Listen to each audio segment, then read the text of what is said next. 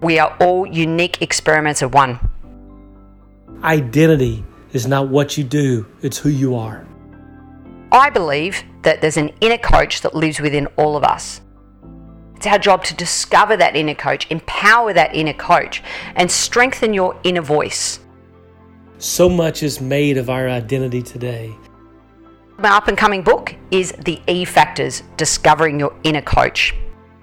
The E Factors stand for energy, empathy, and enjoyment. Your identity is who you are.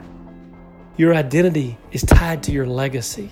You see, your identity ultimately rests in who God uniquely designed you to be. But all of us were designed to love God and to love others, to show kindness to everybody.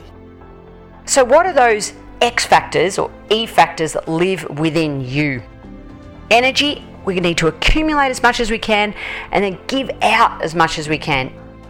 When your identity is in who you are, who you're designed to be, and your purpose in life, you find hope and joy and a sense of success in who you are because you're focused on your purpose and not what you do.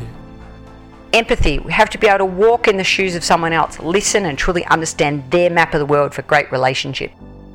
What makes you who you are? Are you known as someone who loves others? Are you known for kindness? Do you show kindness to your neighbors? Do you love people even if they don't look like you, act like you, talk like you, believe like you?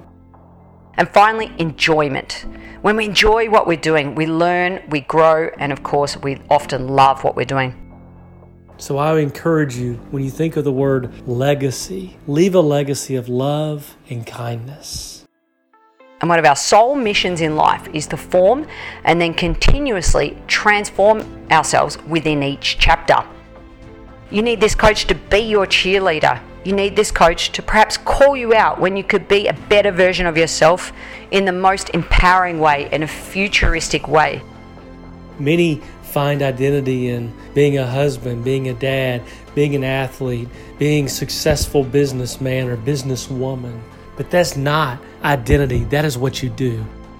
Remember, the past is in the past. What is it that you want in the future? And then how do you live that in the present so that you can be your authentic self, your unique experiment of one? Keep stretching that comfort zone and keep being the best version of yourself so that you can live the best story of your life.